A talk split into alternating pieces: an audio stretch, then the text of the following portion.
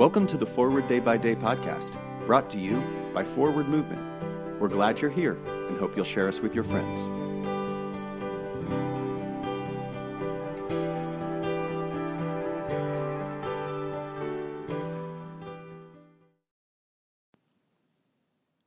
Today is Friday, October 14th, 2022.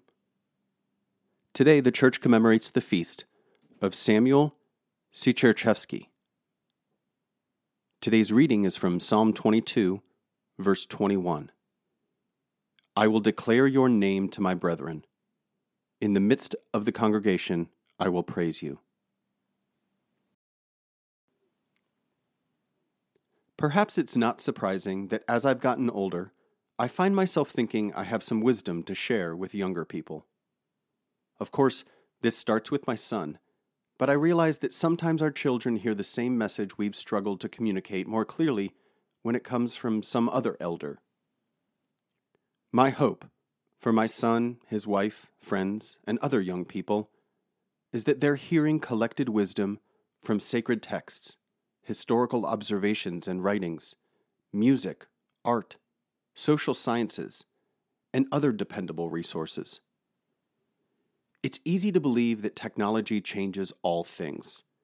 Yet deeper reflections on the Old and New Testaments unveil situations, challenges, and victories already experienced.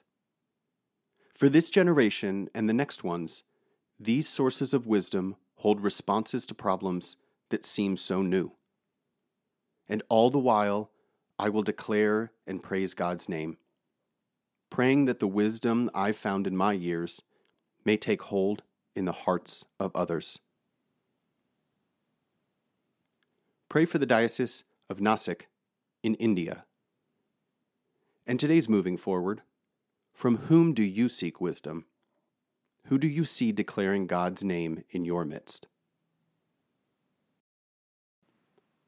I'm Jason Merritt, and it is my pleasure to read this month's Forward Day by Day Meditations, written by Mallard W. Benton. A prayer for times of conflict. Let us pray.